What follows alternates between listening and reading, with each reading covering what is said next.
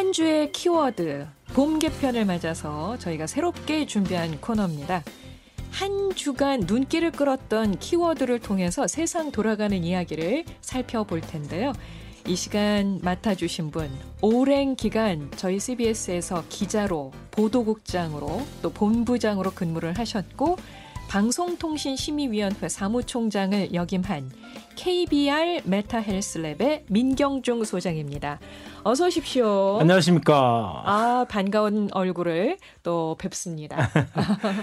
지금 방송 들으시는 분들 가운데 민경중 앵커 이렇게 기억을 하시는 분들도 많이 계실 것 같아요. 예. 어, 사실 친정에 온 것은 한 10년 만에 이렇게 아침 방송을 복귀하는 것 같습니다. 네. 민경중의 insight 이런 제목으로 청취자들을 만났었는데 지금 많이 떨립니다. 아, 민경중 앵커도 떨리시는군요. 그렇습니다. 어, 그 떨림은 전혀 전해지지 않고 있고요. 굉장히 여유 있는 모습으로 함께하고 계시는데 오늘이 첫 방송입니다. 네. 예, 저는 참 기대가 됩니다. 한 주의 키워드를 가지고 한 주간을 살짝 돌아보는 그런 주말로서는 정말 정확하게 적합한 예, 그런 코너가 아닌가 싶은데요. 먼저 좀 맡으신 소감이랄까요? 뭐, 네. 각오랄까요? 한 주간에 가장 편안한 시간이 토요일 날 아침이더라고요. 저도 이 시간에 운동 같은 걸 하면서 라디오를 많이 청취하는데 한 주간의 모든 사항들을 정리하고 새롭게 시작하는 준비하는 그런 시간에 이렇게 아침 방송을 맡아서 매우 기분이 좋고요. 네. 그래서 오늘 앞으로 이 키워드를 통해서 우리가 세상을 어떻게 바라볼 것인가 음. 좀 insight를 함께 넓히고 생각해보는 그런 시간으로 좀 갖고 보겠습니다. 아, 기대가 됩니다. 네. 자, 오늘 첫 방송인데 한 주의 키워드 어떤 키워드인가요? 어, 이명희 앵커께서는 지금 행복하십니까? 그리고 아, 네. 훅 들어오는 질문. 예. 행복. 예. 또 정치자 여러분께도 오늘 아침 이 주말의 토요일 아침 행복하십니까? 이런 질문을 좀 드리고 싶은데요. 제가 이번 주 선택한 키워드는 행복입니다. 행복. 네. 네. 어, 지난주에 우리 삶의 질과 관련한 중요한 통계가 나와서 큰 관심을 끌었습니다. 하나는 유엔 산하 자문기구인 지속가능 발전 해, 해법 네트워크 줄여서 SDSN이라고 하거든요. 여기에서 네. 해마다 세계 행복 보고서를 발간합니다. 그런데 2022년 세계 행복 보고서가 나왔고요. 음. 또 하나는 우리나라 통계청이 발표한 2021년 국민 삶의 질 보고서가 바로 그것입니다. 네. 해마다 발표되는 통계이기는 하지만 코로나가 지금 3년째로 접어들지 않았습니까? 이런 상황 속에서 과연 우리는 지금 어디에 있고 각자의 삶은 어떤 변화를 겪고 있나 좀 알아볼 수 있는 그런 지표여서 소개해 드리려고 합니다. 네. 말씀하신 대로 코로나가 3년째로 접어들다 보니까 네. 사실 이 행복 이라는 말에 좀 자신이 없어지는 것 울컥하죠. 같기는 해요. 예. 그래서 유엔 산하 기관이 발표한 이 세계 행복 보고서에 예. 우리나라가 어느 정도에 위치해 있습니까? 아, 과연 몇 위에 있을까요? 전 세계 146개 나라를 조사했는데 한국은 59위에 해당한다고 합니다. 59위. 예, 우리가 시험을 볼 때 60점 이상이면 과락을 면한다 이러는데 어, 현재로서는 이게 60% 그러니까 60점을 겨우 넘어선 그런 정도라고 볼 수가 있고요. 네. 우리 바로 앞에 58위는 그리스, 그리고 60위는 필리핀, 그 뒤에가 태국입니다. 동아시아 나라들 중에는 대만이 26위로 순위가 가장 높습니다. 어, 그래요? 어, 옆 나라 일본은 우리보다 다섯 단계가 높은 54위, 중국은 좀 뒤떨어져서 72위에 있습니다. 네. 그렇다면 1위는 어딜까요, 이명희? 1위는 뭐 찬, 그 부탄. 힌트 드리면 아 부탄 아닙니다. 저 북유럽입니다. 핀란드. 핀란드요. 휘바 휘바. 어. 휘바라는 게 뭐 즐겁다 이런 소- 그 뜻이거든요. 그런데 좋다, 즐겁다 이런 뜻인데 바로 스칸디나비아 국가 중에 하나인 핀란드고요. 5년째 부동의 1위를 차지하고 있습니다. 네. 2, 3, 4위는 덴마크, 아이슬란드, 스위스가 차지했고요. 어, 10위 이내 국가 중에 9위인 이스라엘 그리고 10위인 뉴질랜드를 제외하고 8개 나라가 모두 유럽 국가들입니다. 네. 미국은 16위에 위치해 있고요. 그렇다면 맨 꼴찌 국가는 어딜까요? 어딘가요? 바로, 바로 정정이 극히 불안하고 무장단체 탈레반이 장악한 나라. 아, 아프가니스탄. 그렇습니다. 바로 146위로 맨 뒷자리를 차지하고 있습니다. 한창 전쟁 중인 우크라이나는 98위, 러시아는 80위를 차지했습니다. 아, 그 혹시 북한 순위는 안 나왔습니까? 아쉽게도 북한은 순위표에 없습니다. 왜냐하면은 물론 조사 대상이 146개 나라에서 모든 국가가 포함되어 있는 건 아니거든요. 음, 어, 왜 없는지 알려면 그 해마다 900만 명이 들여다본다는 이 세계 행복 보고서가 어떻게 작성되는지를 좀 알 필요가 있을 것 네, 같습니다. 네.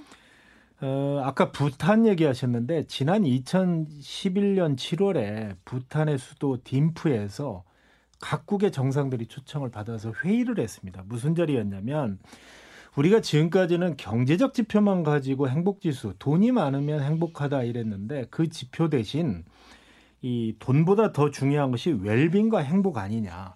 이걸로 좀 나라 순위를 따져보자라고 해서 그때 모였던 거죠. 음, 그리고 그 이듬해 유엔이 어떤 결의를 했냐면 앞으로 이 세계 행복 보고서를 해마다 작성하는데 각 삶의 만족도라든가 또 갤럽의 그 여론조사를 바탕으로 해서 어, 구매력 기준의 GDP도 들어가고요. 여기에 기대 수명, 사회적 지지, 선택의 자유, 어떤 그 사회의 관용이라든가 이런 거, 부정부패 여섯 가지 변수를 고려해서 종합 점수화 해 가지고 그 순위를 맞, 맞춘 겁니다. 네. 그리고 해마다 3월 20일이 국제 행복의 날인데 이때 맞춰서 발표하는 거거든요. 이런 조사 과정들을 고려해 볼 때 북한이 갤럽 조사에 응할 리도 없고요. 또 스스로는 세계 최고의 지상낙원이라고 늘 음, 얘기하지 않습니까? 네. 뭐 답변이 제대로 나오겠습니까? 그래서 데이터도 제공이 되지 않기 때문에 빠져 있는 것으로 이렇게 보입니다. 그렇군요. 응답 자체를 안 했기 때문에 예, 그렇습니다. 북한의 행복 지수는 저희가 알 수가 없는데 네. 근데 조금 들으면서 의아했던 게 정말 제가 처음에 부탄 말씀을 드렸잖아요. 예, 우리가 예. 그동안 세계에서 가장 행복한 나라, 사람들이 가장 행복하다고 느끼는 나라는 음. 부탄, 네. 그리고 뭐 말레이시아 이렇게 막 얘기가 나왔었거든요. 네네. 그래서 아 이거는 어떤 경제적인 풍요와 행복은 예. 관계가 없는 것이다. 네. 이런 얘기가 정말 정설처럼 되어 그렇습니다. 있었는데요. 그래서 이제 문재인 대통령도 아마 부탄을 간 걸로 알고 있는데 국민의 행복 지수가 전 세계 가장 높은 나라가 부탄이라고 옛- 옛날에 얘기했는데 이게 약간 조사 방법의 차이 때문에 그랬는데 아, 어, 그 이유를 좀 설명을 드릴게요. 이 국민 총 행복 지수라는 게 있습니다. 영어로 어, Gross National Happiness 즉 GNH라고 하는데요. 이것은 1970년대 부탄에서 만들어낸 행복 개념입니다. 즉 경제력으로 평가하는 GDP와 대비되기도 하고요. 그런데 이 GNH 국민 총 행복 지수는 어떻게 선언하냐면 부탄에서 처음 이 용어가 나온 겁니다. 네. 72년에 영국의 기자가 부탄 국왕과 인터뷰하던 중에 국왕이 이런 얘기를 합니다. 에, 국민 총 행복 지수가 국내 총 생산보다 더 중요하다. 이렇게 언급하면서 알려지기 시작한 거예요. 음, 그래서 이제 평균 행복과 행복 수명 이 세 개의 세부 행복 지수로 GNH를 측정하는데요. 부탄 국민들 97%가 물질의 풍요보다 정신의 풍요를 최우선으로 꼽았습니다. 즉 행복에 대한 만족도를 가지고 있다고 해서 그동안 가장 행복한 나라로 많이 거론이 됐는데 어, 지난 20, 2018년 조사에서는 이 세계 행복 보고서에 97위였거든요. 부탄이. 네. 어, 그런데 이게 빠졌습니다. 어, 아까 말씀드린 이 국민 총 행복 지수는 영국 신경제재단이 조사하는 방식인데 두 보고서가 좀그 방법이 다른 거죠. 그러네요. 그래서 어뭐 이 부탄이 1등한 조사 방식은 어 어떤 그 얼마만큼의 그 GDP를 산출하는데 자원이 들어갔는가, 즉 음, 경제 발전이 높은 나라일수록 들어가는 비용도 크지 않습니까? 그렇죠. 그런 걸 따져봤을 때 소득이 적고 뭐 어떤 들어가는 리소스도 적은 나라가 당연히 행복한 지수가 높게 나올 수밖에 없는 음. 거죠. 그래서 이런 식으로 보면 코스타리카나 바누아투, 콜롬비아가 1, 2, 3이고요. 우리나라는 110위, 예. 미국은 122위를 차지하고 있습니다. 네, 네. 부탄은 그런데 언제부턴가 이 조사에서 두 가지 조사에서 모두 빠져 있는 걸 보면 세계에서 부탄이 가장 행복한 나라다. 이런 지수는 이제는 조금 잘못 알려진 음. 상식으로 이렇게 말씀드릴 수가 있을 것 같습니다. 그러니까 좀 객관적으로 조사하는 네. 그런 조사에서는 부탄이 세계 행복 지수 1위 이 예. 얘기가 더 이상 나올 수가 없겠군요. 예, 그렇습니다. 예. 어쨌든 우리나라가 전년도보다 세 단계 올랐다고는 하지만 여전히 우리 국민들의 행복 지수가 높다고 볼 수는 없는 거잖아요. 이번 조사에서. 첫 조사인 2013년 보고서에서는 우리나라가 41위를 차지했습니다. 그런데 안타깝게도 그 뒤로 올라간 게 아니고요. 뒤로 후진했습니다. 그래서 네. 15년도에는 47위, 또 58위, 56위, 57위, 54위, 62위, 그리고 지, 지난해 2021년에는 59위로 어쨌든 전에보다는 세 단계 뛰었지만 여전히 50대 후반, 60대 네. 초반에서 왔다 갔다 하고 있습니다. 그런 거죠. 에, 행복 지수상으로 보면 별로 행복한 국가에 속한다 이렇게 볼 수가 없는 거죠. 어, 앞서서도 이제 이명희 앵커께서 행복하냐 이런 얘기를 여쭤봤는데 물론 이런 지수보다 본인이 스스로 행복하다고 느끼면 그것이 중요한 지수 아니겠습니까? 작은 행복에 만족하는 것도 굉장히 중요한 것 같아요. 아, 저는 그때 그때 달라요.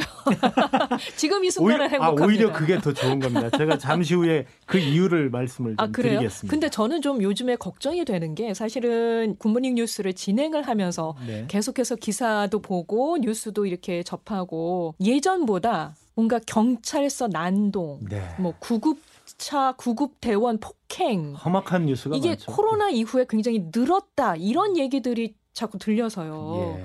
바로 그런 것을 알아볼 수 있는 통계청의 발표, 그러니까 국민 삶의 질을 조사하는 그런 보고서가 나왔는데 이걸 네. 보면 그대로 알 수가 있습니다. 우리가 2021년에 53개 지표 중에 개선된 지표가 31개, 악화된 지표가 20개로 나타났는데요. 어, 고용률과 실업률, 일자리 만족도, 소득 만족도, 그리고 안전, 소비 생활 만족도는 그 전해 2020년보다는 나아진 것으로 조사가 됐습니다. 그런데 이것은 코로나가 시작된 2022년에 우리가 너무 안 좋았잖아요. 네, 그것과 비교해서 조금 조금 나아졌을 나아졌다. 뿐이지 음. 그 전과는 삶의 질이 상당히 우리가 나빠졌다 이렇게 볼 수가 있습니다. 예. 어, 반면에 2년간 코로나19가 계속되면서 사회적인 고립도, 또 문화 예술 스포츠 관람의 횟수, 여가 생활 만족도, 자원봉사 참여율, 참여율 지표는 모두 더 나빠졌습니다. 참여할 수가 없죠. 코로나19 그렇습니다. 때문에 거리두기를 하다 보니까. 국내 관광의 경우에도 과거에는 한 10일 정도 우리가 국내 여행을 다녔는데 5.8일로 확 줄었습니다. 그러니까요. 예. 지금 뭐 해외 여행도 못 하고 있는 상황들 아닙니까? 맞습니다. 어, 대인 신뢰도 그러니까 다른 사람을 믿는 것은 코로나 이전에는 66%에서 지금은 50%로 무려 16%나 낮아졌습니다. 음. 불신이 더 커진 거죠.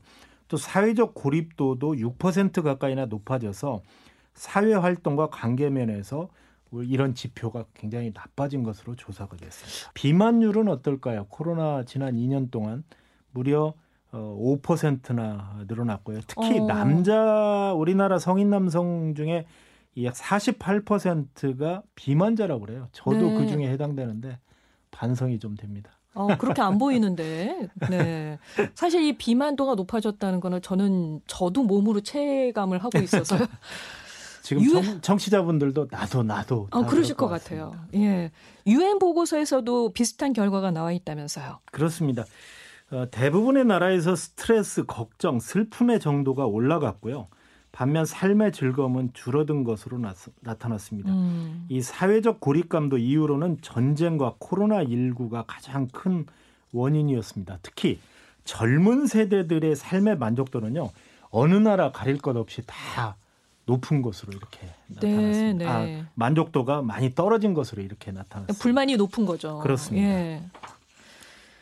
어, 공공기관에 대한 신뢰도는 뭐 두 조사에서도 모두 올라갔고요. 다만 우리와 다른 점이 세계 보고서에 보면 어, 자원봉사 참여율이 우리나라는 절반 가까이 줄어들었는데 유엔 보고서는 오히려 전 세계적으로 자선 활동이 크게 늘었다고 조사가 됐고요. 어. 또 자선 단체에 돈을 기부하고 낯선 사람을 돕는 그리고 또 자원봉사를 하는 사람들의 비율이 예전보다 25%나 다른 나라들은 늘었다고 그래요. 원래 우리나라가 어려울 예. 때 맞습니다. 이렇게 더 뭉치고 더 이 주머니를 열고 이런 모습을 많이 보여왔었는데 더 이 코로나 없고 이후에 그게 아니네요. 그렇습니다. 각박해졌다는 거죠. 어, 그 지금 뭐 마이크로소프트의 빌 게이츠, 잭 도시 트위터 CEO, 알리바바 마윈 이런 그다음에 제프 베이조스의 이혼한 배우자가 거액의 돈들을 기부하는 사례들을 우리가 외신에서 많이 보지 않습니까? 네, 네. 물론 부자들이 세금 혜택을 받기 위해 기부한다 이런 지적도 있고 또 이들이 기부한 것보다 더 팬데믹 상황에서 IT 기업들이기 때문에 더 재산이 늘어났다 이런 보도도 있지만 그럼에도 불구하고 우리가 경제대국 10위인 상황에서 다른 나라와 달리 자원봉사와 사회적 기부가 줄었다는 거 우리가 모두 한 번쯤 생각해 봐야 될 것 같습니다. 아, 그러네요. 어, 오늘 우리가 행복과 삶의 질에 관한 얘기를 나누고 있는데요. 과연 네. 우리는 행복한가? 질문을 처음부터 이렇게 던져 주시고 네. 나니까 계속 말씀을 들으면서 우리나라 진짜 행복한 건가? 괜찮은 건가? 이런 생각이 드네요. 네. 우리가 행복이라는 단어를 어원적으로 좀 살펴볼 수가 있는데 영어의 해피니스 즉 이것은 해픈 일어나다 발생하다에서 파생된 거거든요. 아, 그렇군요. 그리고 해피의 어근인 해븐 옥스퍼드 사전을 찾아보면 우연, 운, 요행의 의미를 담고 있다고 합니다. 네. 어떻게 생각하면 행복은 우리가 뜻하지 않게 찾아오는 운처럼 생각해야지 마치 행복을 고대하고 더 기다리고 그 또 매달리면 우리가 더 불행한 경우를 많이 볼 수가 있잖아요. 음. 독일 속담에 행복은 지배해야 하고 불행은 극복해야 한다 이런 말이 있습니다. 우연처럼 찾아온 행복을 지배하지 못하고 오히려 노예가 되어서 불행해지는 경우를 우리가 로또 당첨자를 사례처럼 많이 들지 않습니까? 네, 네. 실제로 이 돈과 행복에 관한 연구가 지난 1978년 미국 일리노주에서 있었는데 화폐 가치로 100억 원의 상금을 받았던 복권 당첨자들을 그 조사한 사례가 매우 유명합니다. 진짜 그런 연구가 있었군요. 그렇습니다. 미국의 브링맨 야노 어, 불만 교수팀이 이 복권 당첨자를 21명, 그러니까 1년 뒤에 이들을 그 주변 이웃의 행복감과 비교했더니요. 놀랍게도 어떤 결과가 나왔냐면 별 차이가 없었습니다.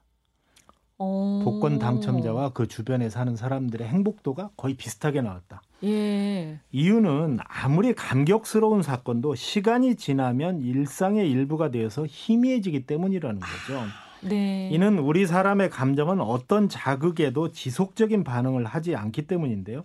이를 적응이라는 강력한 현상이 막는다는 겁니다. 아무리 짜릿하고 대단한 일도 지속적인 즐거움을 주지 못하는 것은 인간은 새로운 것에 놀랍도록 빨리 적응하는 동물 때문이라는 거죠. 네. 어, 심리학자들은 그 덕분에 좌절과 시련을 겪고도 다시 일어서는 계기가 되는 거고요. 그래서 우리가 아무리 기쁜 일도 시간에 따라서 퇴색된다. 이건 음. 기억할 필요가 있는 것 같습니다. 그러고 보니까 제가 월급 날 때는 행복한데 딱 그 시기를 지나고 통장에서 뭐 이것저것 다 빠져나가고 그러면서는 또 불행한 느낌이 또 들기도 하고 말이죠. 네, 그렇습니다. 이게 사실 뭐 돈이 있다고 해서 행복하고 욕이 좌우되는 건 아닌 것 같아요. 행복이라는 게. 네, 그렇습니다. 그러니까 뭐 잠깐의 어떤 뭐 그런 생각을 가질 수는 있을지 몰라도요. 네, 그렇습니다. 근데 어떤 감정이 계속 된다고 하면 그것도 매우 심각한 일 아니겠습니까? 맞습니다. 우리가 자극을 가끔 받는 게 좋지. 예. 계속 자극 상태가 되면 몸이 긴장할 수밖에 없잖아요. 마음도 긴장하는 거죠. 그래서 이 UCLA 알렌 파도르치 교수는 이를 범위 빈도 이론이라고 하는데요. 뭐 좀 복잡하죠. 뭐냐면 버, 범위 시- 어, 빈도 이론. 빈도 이론. 쉽게 말해서 극단적인 경험을 한번 겪으면 감정이 반응하는 기준선이 변해서 그 후 어지간한 일에는 감흥을 느끼지 못한다는 거죠. 맞아요. 우리가 돈벼락 한번 맞아보고 죽었으면 좋겠다 이런 청취자분들 지금 계실 텐데 돈벼락 맞아봤자 1년 뒤에는 비슷하다 이 말씀을 아, 드리고 싶네요. 네, 네, 네. 이 그렇다면 핀란드 같은 스칸디나비아 국가들의 행복 수치가 높은 이유를 좀 보면 네. 우리한테 좀 교훈이 되지 않을까요? 행복지수 1위인 핀란드보다 국민소득이 높은 나라들이 얼마든지 있거든요. 국민소득이 높은 나라는 얼마든지 있다. 예, 그런데 왜 핀란드 국민들이 행복하냐? 그 에라스무스 대학교의 레오 보만 그 교수가 조사를 했어요. 스칸디나비아의 행복의 동력의 원인이 뭐냐 했더니 어, 타인에 대한 신뢰 그리고 다양한 재능과 관심에 대한 존중 즉 이 말은 돈이나 지위 같은 삶의 외형보다 자신에게 중요한 일상의 즐거움과 의미에 더 관심을 그들이 두고 있었기 때문이다. 이렇게 분석을 어. 했는데요. 행복한 사회의 어떤 특성이 다 비슷합니다. 이에 반해서 한국과 일본, 싱가포르의 행복감이 낮은 것은 개인의 행복감과 집단주의가 충돌하는 그 문화적 특성의 하나다. 이렇게 좀 분석이 되고요. 네. 아시아의 행복 부진 국가들은 개인에게 때로는 과도한 요구를 하고 이를 받아들이지 않으면 철없고 이기적이고 튀는 인물로 낙인 찍는 그런 음. 문화적 특성을 공통적으로 가지고 있다. 이렇게 말씀드릴 수가 있을 것 같습니다. 어, 정말 확 와닿네요. 어떤 문화적인 특성이 우리한테 있다 이런 네. 얘기가 되는 건데. 자 그렇습니다. 그렇다면 이제 좀 그런 그 문화적 특성도 좀 바꾸고 극복할 방법을 우리가 찾아야 되지 않을까요? 어, 저희 기성 세대들은 이미 틀린 것 같고요. 저는 요즘 세대에게 좀 희망을 봅니다. 네. MZ 세대를 보면 확실히 우리 세대와 다르잖아요. 어, 다른 사람에게. 신세도 네. 안 지겠지만 나에게도 강요하지 말라 이런 자세, 개인을 존중하는 그런 것을 우리가 좀 염두해 볼 수가 있고요. 네. 조금 인정해야 된다는 거죠. 음. 또 하나는 내 삶의 주인이 타인이 아닌 우리 자신이 돼야 우리가 스스로 좀 더 행복해지지 않겠습니까? 네.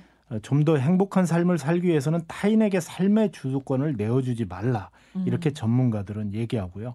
또 소확행, 소소함 속에서 행복을 찾는 것, 그리고 포켓몬빵 속의 스티커를 지금 찾아서 줄을 서는 세대가 바로 MZ 세대 아닙니까? 이것은 그 행복은 우연처럼 찾아오는 거거든요.